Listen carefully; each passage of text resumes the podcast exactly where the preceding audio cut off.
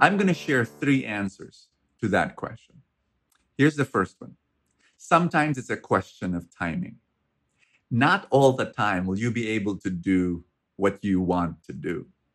You know, I'm an entrepreneur. And, you know, I always advise people look for your passion because when you're able to do what you want to do in your business, then you won't be working a single day of your life. You'll continue to, you know, do what you love to do and it's like play. So I, I say that. I do teach that. But I also give them the qualifications and the conditions that when I was starting out, I was doing, yes, my passion, but I was also doing things that I did not like to do. Why? Because no one else was going to do it. and I had to do them, whether that be administration or crunching the numbers, looking at the pesos or, you know, looking at the minute details that I have no gift for. And I don't like to do those details, but I have to do them because it was a, well, it was a one man job, one man team. And so sometimes it's a question of timing. So at this particular time, you cannot do only the things that you love to do. You, you'll have to do the things that are you don't like to do. Why? No one will do it. So many times it's just a process. Later on, as the years go by, maybe you'll be able to have a team, a team with those gifts. Like for me, I began to hire people who, yeah, and work with me, people who had that knack for details and administration and accounting and finance, etc., so that I could focus on the creative part, which is my gifting, which is my passion. Here's the second answer I want to share with you.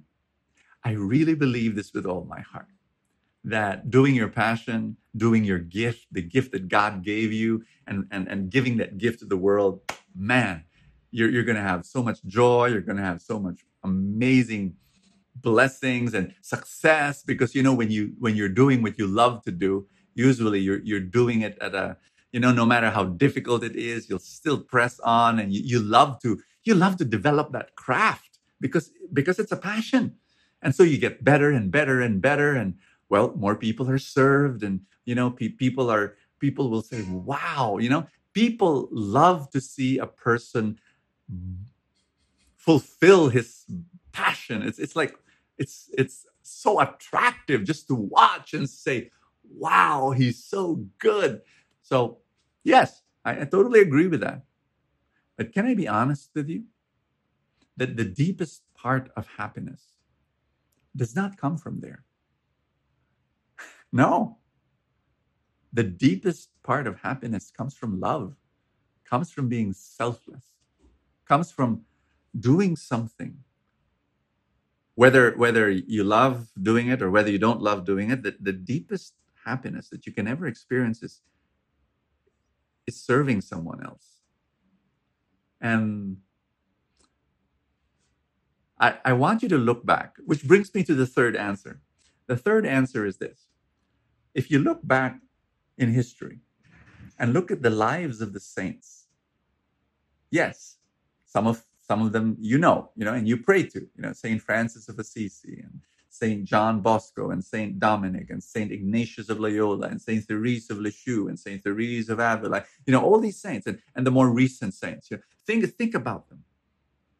Did they live an easy life? Not at all. Difficult. Saint Mother Teresa of Calcutta. They did not live an easy life. They lived a my gosh. And yet, they had peace, they had joy. Why? Because they were fulfilling not only their craft or their passion or their gifting, they were fulfilling purpose. Our divine purpose is to serve, is to forget ourselves and to serve. And so it goes beyond passion and craft and gifting, it, it goes beyond that. So I, I just I just want everybody to be realistic about this. That there are times today. Um, yes, I've got a big team now, and they take care of the stuff that I don't want to do, the details and the admin stuff.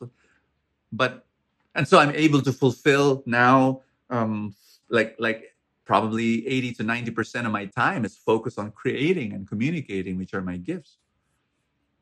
But my joy, yes, I'm happy doing it. I'm happy writing. I'm happy speaking.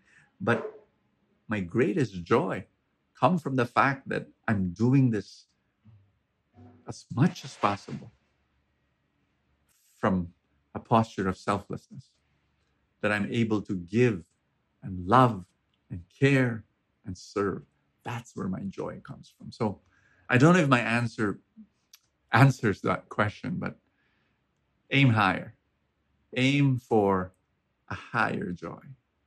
And it really doesn't matter whether, you know, because there are times when I still have to do things that I don't like to do. Um, but because I'm doing it for others, because I'm serving, there is that deep, deep joy in my heart. God bless you. Thank you for watching Soul Food. Don't forget to like, comment, and subscribe. Send your questions over. I hope I can answer them. You can send them through video or just write on the comments section. Thank you so much. This is Bo Sanchez for Soul Food. Always crave for more.